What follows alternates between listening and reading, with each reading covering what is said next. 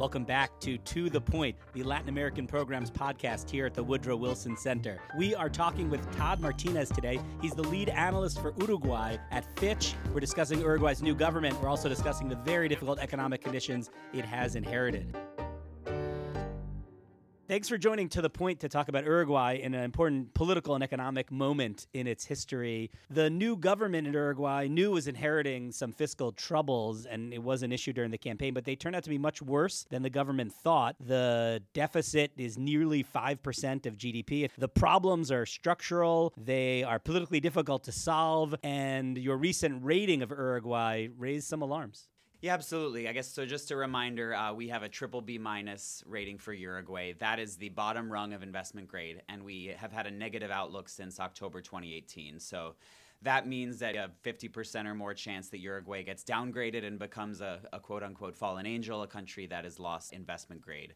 So the main issues behind that negative outlook have always been stagnant growth and structural fiscal deterioration. Stagnant growth um, since 2014, Uruguay does not rank well in a lot of these competitiveness surveys, rigid labor markets, not a very trade open economy. And the upshot of that has been investment has fallen to around 16% of GDP. That's one of the lowest ratios in the triple B category. It's very low even compared to its neighbors and other countries in Latin America. Fiscal is quite weak. You mentioned a deficit of almost 5%. It's even a little quite weaker in underlying terms net of some accounting issues. And Uruguay will now strip out the central bank from its fiscal targeting, which was something that most countries never did. And now they'll be aligned with other countries. And I think so that core central government deficit, which is what we care more about, has way overshot even this government's uh, prior projections. And it's for structural reasons, in our view, for structural spending increases, a very costly welfare state, rather than a cyclical impact on tax revenues that could go away with better growth.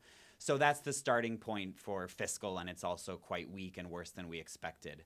Now, this new government is taking office, and we have not downgraded Uruguay because I think offsetting that weak starting point is a government that is certainly coming to the table very well prepared on these two issues. We think it has a very good diagnosis of the issues and what sort of tweaks needs to be done to the uh, policy agenda and how fiscal consolidation should be achieved. What I guess the challenge is is not the diagnosis or the commitment, it's the implementation. Uruguay is just not an easy country to get big changes done. They have a coalition government government where naturally any coalition government requires some negotiation and some transaction costs that might dilute the ultimate effect of the measures that are passed. So I think we're still in a stage where assessing how effective this new government can be in following through on its very credible commitment to address these issues we've highlighted. Talk a bit about contagion. This is the last thing Uruguay needs as it starts a new political cycle. I haven't seen big effects yet. The you know exposure is very different from 2001. But tell us a little bit about what you've seen and, and whether this factors into your concerns and the negative outlook. I would say there's good things to say about that because um, one thing that got Uruguay to investment grade was its demonstration of much greater resilience to the volatility in neighboring Argentina. What does that reflect? I think it reflects quite a bit of progress in terms of export diversification, in terms of new markets throughout the world in terms of new products like pulp and those things. So it's certainly weaned itself off of Argentina quite a bit in terms of those traditional channels. Tourism still being the exception, but that always tends to be, be a little bit more resilient than we would expect just because it's the wealthier Argentines who have savings in dollars who are kind of able to go there no matter what happens to the peso. So at least this last tourist season was a little better than people had expected.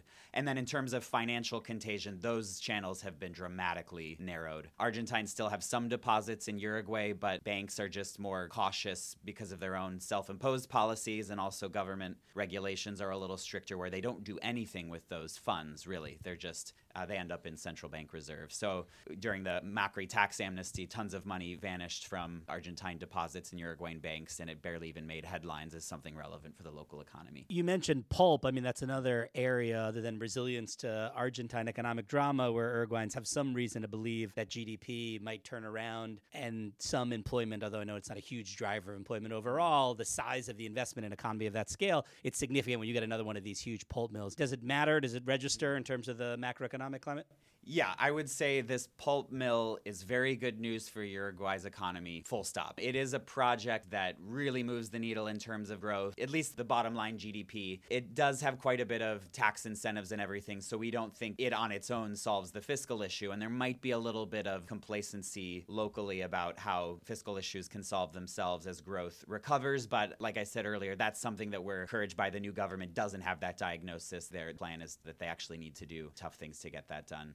So it has spillovers into the labor market, not huge ones, but still good news given labor. There's been net labor job destruction in Uruguay in the past five years. It's a company with a good sense of corporate social responsibility. It'll be generating its own electricity. So you know, this isn't some project that's in some carve out of the Uruguayan economy that just flatters the GDP statistics but doesn't really mean a whole lot for the economy itself. We think this is a project that should be good news. But why are we on negative outlook even already having incorporating this project? Because most private analysts and us forecast growth getting to 1.5 this year. Other analysts say something around 2%, and then around that level in the coming years. That's still a, a very weak growth path, even with this boost from a mega project. Uh, it suggests the rest of the economy economy could still be underperforming quite a bit.